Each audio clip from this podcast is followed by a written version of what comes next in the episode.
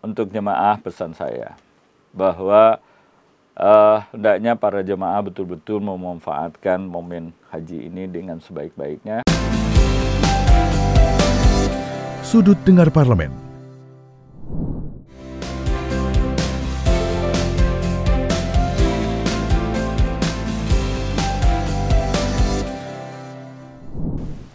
Halo apa kabar pendengar radio Parlemen dan penonton TV Parlemen? Berjumpa lagi dalam program Sudut Dengar Parlemen.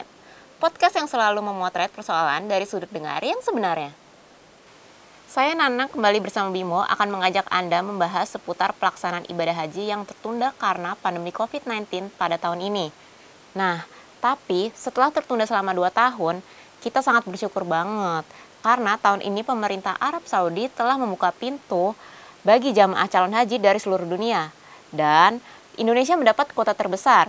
Nah, nantikan bahasanya dalam program Sudut Dengar Parlemen. Sudut Dengar Parlemen. Baik pendengar radio Parlemen dan penonton TV Parlemen, saat ini saya dan Bimo sudah berada di studio TVR Parlemen. Nah, kali ini kita sudah sama siapa nih Bim? Baik, selamat pagi pendengar Radio Parlemen. Berjumpa lagi dengan saya Bimo Pratama dan juga Nana di Sudut Dengar Parlemen. Tentunya di si kali ini di episode kelima, kita kedatangan salah satu narasumber yaitu anggota DPR RI dari Komisi 8, Pak Haji John Kennedy Aziz. Uh, Kennedy Aziz ya Pak ya? Yes, anggota Komisi 8 DPR RI dari fraksi Partai Golkar Dapil Sumbar 2. Apa kabar nih Pak Jan? Assalamualaikum warahmatullahi wabarakatuh. Alhamdulillah sehat luar biasa. Waalaikumsalam warahmatullahi wabarakatuh. Terima kasih sebelumnya sudah menyempatkan hadir nih Pak di tengah kesibukannya Bapak ya, di tengah kesibukan kedewanan dan juga nanti di apa di parlemen juga nih. Terima kasih sudah hadir di studio kita. Siap. Saya ditelepon mulu sama Ami, jadi takut ada apa-apa, jadi saya sempatkan hadir. Iya, terima kasih banyak ya Pak ya. Dan ini Pak, kita nanti akan membahas seputar haji nih Pak, nggak jauh-jauh dari Komisi 8 dan yang lagi memang uh, banyak diperbincangkan saat ini ya Pak ya. Masya Allah, labaik Allahumma labaik. Iya. Dan semoga nanti saya juga bisa cepat berangkat haji juga Pak. Amin ya Allah, amin ya Rahman, amin ya Rahim. Uh, dan yang, uh, kita langsung aja ke pertanyaan pertama. Silakan Bim. Uh, Alhamdulillah tahun ini kan jamaah calon haji Indonesia bisa berangkat ke Tanah Suci ya Pak setelah kita tahu dua tahun uh, sebelumnya di hold ya Pak. Ya. Dan dari COVID-19 sendiri Alhamdulillah juga sudah reda. Amin. Tapi uh, masih ada ya jamaah yang harus benar-benar fit seperti itu. Menurut Bapak uh, kriteria fit sendiri dari jamaah haji saat ini itu seperti apa dari uh, Kemenag dan Komisi 8? Oke Bim, makasih. Pertama tentu kita bersyukur Bim bahwa setelah dua hari, eh dua tahun, ya, ya pemerintah Arab Saudi tidak membuka uh, apa namanya penyelenggaraan ibadah haji. Uh, pemerintah Arab Saudi hanya membuka uh, melaksanakan ibadah haji hanya untuk lingkungan di pemerintahan Arab Saudi sendiri, yaitu orang yang tinggal di Arab Saudi, ya warga negara asing yang tinggal di Arab Saudi boleh pada tahun 2020 dan 2021 boleh haji. Namun demikian, alhamdulillah sekarang ya, uh, ya pemerintah Arab Saudi sudah membuka atau mengadakan uh, haji uh, untuk uh, umat Islam seluruh dunia. Tapi itu juga dengan dengan kondisi hanya 50% kuota. Sebagaimana diketahui bahwa kuota haji kita uh, per 2019 itu adalah berjumlah 221 ribuan uh, orang ya. Jadi kalau demikian uh, hari ini kita uh, pemerintah menargetkan 50% itu terpenuhi yaitu sebesar uh, 111 ribuan uh, jemaah ya calon jemaah haji. Ya. Tapi kami juga mendapat laporan dari uh, pemerintah dari Kementerian Agama bahwa uh, dengan uh, 50% ini uh, ada juga yang uh, yang sudah masuk dalam kuota tetapi tidak jadi berangkat. Nah, karena uh, ini misalnya suami istri. Hmm. suami istri itu misalnya Bimo uh, sebagai suami umurnya 65 tahun lebih tiga hari. Istrinya uh, memenuhi 63 atau 64 tahun misalnya ya. kan. Nah istrinya karena suami nggak berangkat istrinya juga ya saya nanti sama siapa muhrim, iya, saya siapa betul. gitu ya, akibatnya nggak jadi berangkat gitu kan. ini uh, pemerintah uh, kita minta supaya cepat tanggap dalam konteks ini untuk mengganti sayang kan gitu kan iya, ya uh, sebab uh, daftar antrian haji ini sudah ini sudah apa namanya sudah uh, sudah makin menumpuk ya. Adapun pembatasan uh, apa namanya pembatasan umur ini maksimal 65 tahun itu adalah itu persyaratan yang juga dikeluarkan oleh uh, pemerintah Arab Saudi. Itu keputusan Arab Saudi, itu bukan keputusannya pemerintah Indonesia gitu kan ya. Jadi tidak adanya haji di tahun 2020 2019 2020 2021 itu adalah keputusan pemerintah Arab Saudi dan pembatasan umur ini pun juga adalah uh, uh, yang dikeluarkan atau yang diputusin oleh pemerintah Arab Saudi. Uh, itu bin. Jadi memang kita syukurilah, alhamdulillah ya. Uh, mudah-mudahan di tahun 2023 nanti ya kuota kuota kembali normal yaitu sebesar 100% bahkan ya. kami meminta mendesak pemerintah supaya melakukan lobby-lobby gitu ya supaya kuota kita ini uh, dapat dinaikin uh, jumlahnya gitu loh. Oke Pak, dan ini pasti kalau misalnya membahas seputar haji pasti sebelumnya ada persiapan fasilitas haji seperti manasik haji dan uh, asrama haji seperti itu ya Pak ya? Oh pasti ya karena memang itu adalah salah satu memang penunjang ya manasik ya harus supaya calon jemaah haji itu pertama setidak-tidaknya harus mengerti ya mengerti tentang bahwa ibadah haji itu kan ibadah fisik gitu. Ya kita bisa bayangkan nanti bagaimana pada waktu tawaf pada waktu wukuf. Ya mulai dari wukuf ya haji adalah wukuf arafah kan?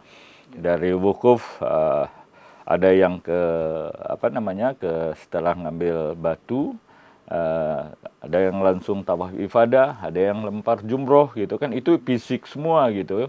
Uh, tawaf ifadah tujuh kali itu fisik habis itu sa'i fisik gitu. Jadi harus harus kuat ya, harus kuat. Nah, untuk itu supaya supaya uh, jemaah tidak canggung dan uh, baik dalam hal uh, gerakan fisiknya maupun doa-doa uh, yang akan dilantunkan pada saat setiap apa itu ya dilakukanlah manasik. Nah kalau uh, dari segi Komisi 8 sendiri sempat meninjau nggak Pak fasilitas-fasilitas yang ada di asrama haji? Oh pasti, pasti ya kita meninjau walaupun walaupun uh, apa namanya uh, jemaah haji tidak diberangkatkan di tahun 2020-2021 ya panja haji tetap dibuka ya. Jadi bahkan Komisi 8 itu untuk fasilitas uh, membuat uh, panja uh, asrama haji ya asrama haji uh, sebagaimana diketahui bahwa pemerintah kan uh, giat-giatnya membangun asrama haji. Kita lihat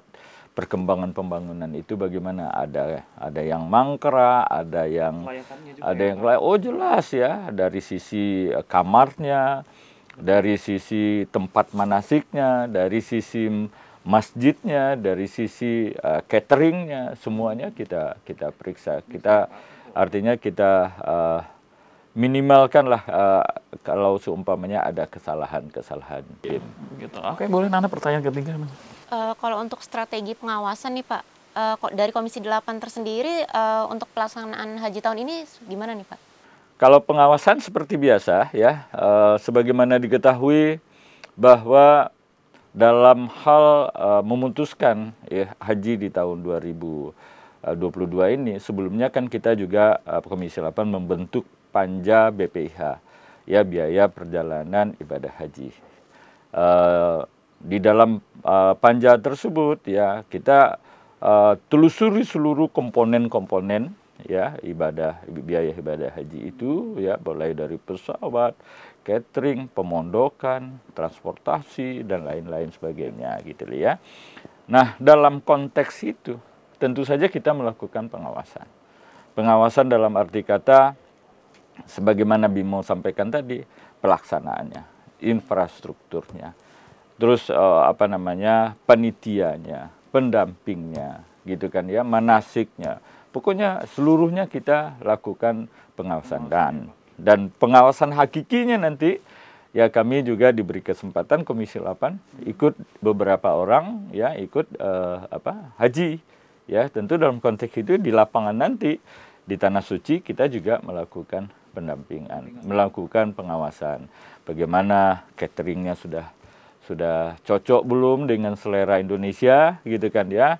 Sebab pada uh, pelaksanaan ibadah haji misalnya Sumatera Barat berkumpul Sumatera Barat. Cateringnya nanti orang Sumatera Barat. Oh, Apa? Menu ya. Pak. Menunya Sumatera Barat. Sesuai Jawa, ah, menunya Jawa. Enak sekali. Jadi di situ supaya tidak canggung, supaya tidak apa namanya, eh, apa ya penyesuaian makanan, penyesuaian lingkungan gitu kan itu perlu gitu lah ya. Ya kita mohon doa lah dari Nana ya, dari Nana dan Bimo dan kawan-kawan Iya. dan khususnya eh, umat Muslim Indonesia mohon doa mudah-mudahan dimudahkan, dilancarkan Iya. dan yang paling kita inikan sekali adalah eh, sehat ya di sana sehat. Covid ini belum berakhir ya, tetap menjaga diri eh, dan apa konon katanya pada tahun 2022 ini termasuk eh, pada waktu wukuf itu termasuk paling panas ya karena ber- ter- Cuaca 8 Juli itu 8 Juli. Ya. eh, yang paling jadi eh, bahan pembicaraan saat ini adalah tahun ini biaya real haji bengkak menjadi sekitar 80 juta rupiah nih Pak. Dan akhirnya pemerintah memberikan subsidi kepada jamaah yang hanya membayar tetap di 35 juta rupiah itu seperti apa Pak soal subsidi? Ya, Bim. Ini mengenai biaya ini 10 hari atau 13 hari menjelang keberangkatan, Bim. Kami sempat deg-degan, Bim. Deg-degan. Tiba-tiba pemerintah ya, pemerintah meminta tambahan biaya. Setelah Ya. jadi sebagaimana saya sebutkan tadi, biaya ini kan ada panjanya, Bim. Ya. Ya, panja BPIH namanya. Iya. Panja BPIH ini sudah selesai kerjanya.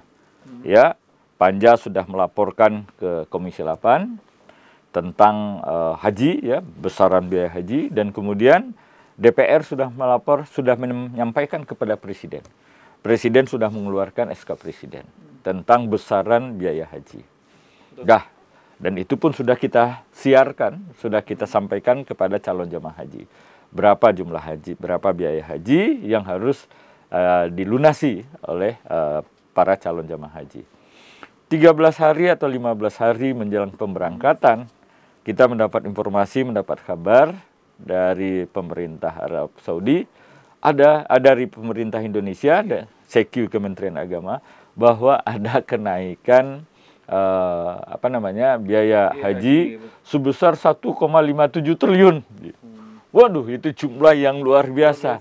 Ini dapat dari mana dan bagaimana mekanismenya? Iya, betul. Sebab panja sudah selesai, ya sudah dikirim kepada presiden dan presiden sudah mengeluarkan SK presiden dan sudah kita sampaikan Le, apa legalitasnya bagaimana, ininya bagaimana gitu kan. Akhirnya alhamdulillah ya berkat berkat kerjasama antara DPR, pemerintah dan BPKH ya eh, kita dapat cari jalan keluarnya gitu Bim. Jadi besaran biaya sebesar kurang lebih 1,57 triliun itu disebabkan oleh eh, naiknya naiknya biaya masair. Masair itu adalah biaya-biaya fasilitas umum. Bim. Jadi Arab Saudi itu luar biasa, Bim ya. Kita mulai dari kita mendarat ya, wukuf, kemudian wukuf di Arafah, di Mina, di mana itu kita bayar itu, Bim. Yang tadinya kita anggarkan hanya sebesar 1.600 real, kemudian naik tiga kali lipat, hampir empat kali lipatnya, yaitu menjadi 5.656 real. Saya hafal karena angkanya bagus 556, 56 ya. Itu yang total ditotalkan dengan 110 ribuan 111 ribu orang yang kurang lebih jumlahnya 1,5 triliunan itu. Akhirnya waduh ini masalahnya ada lagi nih. Gimana kita ini? Pot-potan kita kita bahas dari jam 10 sampai jam 12 malam Dim. Ya tentu kita harus jalan keluarnya. Ini kan dilematis buat kita. Betul. ya dimakan mati ibu nggak dimakan mati ayah nih Bim ya. Terus eh, apa namanya? Namun tekad kita pada waktu itu apa pun yang terjadi apa pun yang terjadi jemaah haji harus berangkat. Dan kalau bisa tidak satu sen pun kita minta tambahan kepada jema- calon jemaah haji ya. Sebab kasihan calon jemaah haji pertama memang eh, biaya yang dibayar oleh jemaah haji pada tahun ini agak naik dibandingkan di tahun 2019 2020 gitu kan ya. Ah, yang keduanya kasihan mereka sudah menunggu puluhan tahun masa kita harus beban-bebankan lagi gitu kan ya. Akhirnya uh, alhamdulillah ya Komisi 8 dapat mencarikan jalan keluar permasalahan itu dengan majak kerjasama dengan pemerintah dan BPKH BPKH kita sampaikan siap-siap Pak Anggito luar biasa gitu kan ya jadi ini juga menekankan Din bahwa uang calon jemaah haji yang ditabung itu aman, Bin. Liquid. Kapan pun ditarik bisa gitu kan. Ini menandakannya ini. Kan ada rumor-rumor uang yang di BPKH itu yang macam-macam lah. Bahwa iya. tidak aman, tidak saya garansi 100%. Bahkan pada waktu itu, kalau ini dibayar 1,5 triliunan ini oleh oleh BPKH, mengganggu nggak untuk pelaksanaan haji di tahun 2023-2024? Sama sekali tidak bahkan untuk enam tahun, tujuh tahun ke depan aman. Dan itu enaknya Dim, enaknya Bim, bahwa uang yang diambil itu bukan dari bukan dari prinsipalnya, bukan dari pokoknya, tetapi adalah dari nilai optimalnya. Ya, kan uang calon jemaah haji itu kan dikelola oleh BPKH. Ada yang dinamakan nilai manfaat kan, gitu lah ya. Yang memberikan keuntungan secara syariah yang sah sebagai apa namanya uh, Islam gitu kan ya. Nah itu dikelola oleh uh, eh, BPKH ya. Nah, nah nilai manfaat itulah yang sebagai penambah kekurangan dari para calon uh, biaya calon haji. Kalau kemarin di totality itu menjadi bukan 85, menjadi 96 jutaan. Oh, 96 juta malah total. 96 jutaan. 96 jutaan gitu Beb. Jadi uh, ini nah BPKH pada waktu kita uh, apa namanya adakan FGD terhadap itu konseling yeah. sampai jam setengah 12 malam rupanya mengambil uang dari nilai efisiensi rupanya dari tahun 2014 kalau tidak salah saya sampai tahun 2022 itu 21 itu ada nilai efisiensinya itu sebesar 740 miliar. Nah, sisanya sebesar 800 miliaran lagi itu diambil dari nilai manfaat. Jadi alhamdulillah. Alhamdulillah. Ya. Uh, jadi, dan juga ini ya Pak ya uh, apa namanya pemberangkatan juga sudah mulai dilakukan ya? Oh, sudah sejak tanggal 4 itu BIM sudah sudah lancar kami mendapat laporan bahwa sudah dari kloter kalau nggak salah sudah sampai kloter 8 apa kloter berapa gitu BIM sejak tanggal 4 itu sudah mulai berangkat di daerah-daerah ya saya juga monitor kita semuanya monitor dan alhamdulillah uh, berangkat dengan baik ya. Amin ya Pak. Dan terakhir nih Pak nggak kerasa Lu mau naik haji nggak Bim?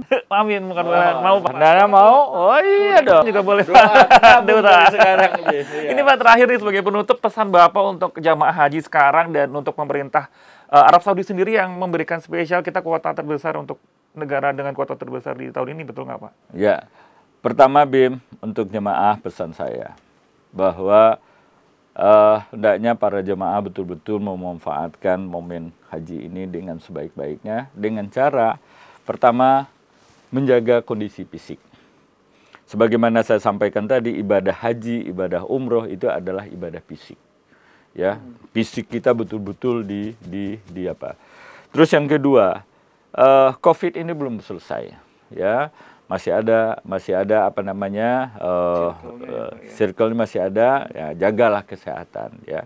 Jangan remehkan. Ya. ya saya menyarankan pada waktu manasik pada waktu pelepasan itu kita bawa sejadah sendiri gitu ya.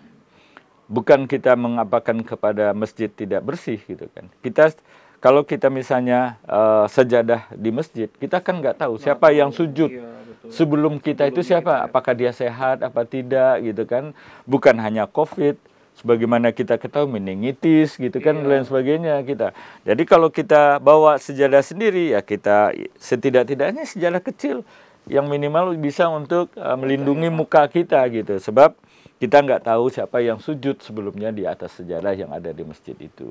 Yang ketiga karena memang cuaca panas, ya minumlah air ya supaya tidak dehidrasi makanlah buah-buahan yang banyak mengandung apa mengandung air gitu kan air. buah pir buah apel segala macam melon, ya, ya melon supaya uh, kita sehat dan tidak lupa bawa obat-obat pribadi ya uh, vitamin-vitamin pribadi barangkali ya supaya untuk fisik supaya lebih kuat dan lain-lain.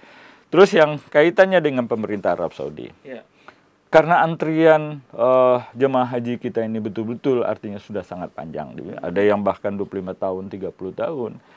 Kita mendesak pemerintah ya supaya melakukan lobby-lobby gitu ya kepada pemerintah Arab Saudi supaya kota kita ini kalau bisa ditambah gitu kan ya. Tapi memang bagi Arab Saudi sendiri dia berkeinginan untuk menambah kuota. Tetapi fasilitasnya di sana itu yang tidak memungkinkan untuk ditambah kuota. Misalnya begini, Bin. Misalnya di Arafah. Arafah katakanlah misalnya sahnya wukuf di Arafah ini sebesar meja ini. Ya, ya katakanlah kuotanya 3 jutaan orang, 3 juta 400 orang gitu. Ditambah itu jaraknya per orang itu sudah sekian meter, sudah dekat sekali. Kalau misalnya ditambah, bisa-bisa di luar sini, di luar meja ini dia berdiri. Berarti nggak sah wukufnya. Iya, nggak sah betul. Ya sebab kan garis wukuf itu, garis Arafah itu kan sudah demikian. Yang kedua juga artinya daya tampung masjid gitu kan. Walaupun Masjidil Haram pengembangan terus ya, sekarang katanya konon sudah bisa satu jutaan lima ratus satu juta lima ratus orang sekali sholat di Masjidil Haram sudah bisa gitu kan ya. Ya namun demikian kan juga artinya mencari uh, kenyamanan daripada jamaah itu sendiri gitu kan ya. Bahkan saya dapat kabar di kawan-kawan yang uh, berkesempatan umroh uh, pada waktu Ramadan kemarin. Karena memang sebelum-sebelumnya nggak bisa umroh nggak apa kan ya. Itu luar biasa rame katanya. Luar biasa rame. Uh, masjid itu kita harus Masjidil Haram itu harus dua jam tiga jam sebelumnya kita harus apa masuk. kalau nggak pintu sudah tutup gitu kan ya. Jadi memang uh, ini menjadi menjadi apa doa kita bersama lah harapan kita semua Sebenarnya Arab Saudi sendiri berkenan untuk menambah apa, cuman fasilitasnya itu yang belum uh, belum. Dan kita ya bersyukur kita adalah uh, pemegang kuota terbesar ya, uh, kuota terbesar karena memang uh, penjatahan kuota itu diband, apa pembandingnya adalah jumlah penduduk. Oh seperti itu ya Pak. Ya. Baik Pak. Pak Jody, thank you banget, terima kasih. Terima kasih sama-sama Bim, sehat. Mudah-mudahan doa anda diterima, Amin. bisa melaksanakan haji ya, ya. Jadi mohon mohon doa ya insya Allah uh, kami uh, berangkat tahun ini ya mohon doa ya mudah-mudahan selamat sampai tujuan dan Amin. nantinya uh, kembali ke Indonesia juga dalam keadaan sehat walafiat dan Kita. yang paling penting hajinya mabrur hajinya mabrur iya. betul sekali dan uh, pendengar serta pemirsa Timur Parlemen demikianlah tadi perbincangan kita yang seru banget tapi uh, waktu bola apa yang mengakhiri kita dan semoga nanti Siap. di akhir uh, di next kesempatan mungkin di kesempatan lain kita dapat bertemu Siap. lagi Siap. mungkin di dapil bapak kita bisa ngobrol bareng oh dengan senang hati Bim ya kalau berkenan iya. berkunjung uh, saya fasilitasi nanti ya. Terima kasih banyak. Ya, kita makan enak kuliner. Kuliner Padang ya, Pak ya. Mantap. Baik nih, uh, pemirsa dan pendengar Radio Parlemen, tentunya berakhir perjumpaan kita di Sudut Dengar Parlemen edisi kali ini yang membahas seru seputar Haji Indonesia di tahun 2022. Saya Bimo Pratama pamit dan kembali ke rekan Nana. Silakan rekan Nana. Saya Nana dan Bimo beserta seluruh kerabat kerja yang bertugas pamit undur diri. Terima kasih atas perhatian Anda dan sampai jumpa di Sudut Dengar Parlemen selanjutnya.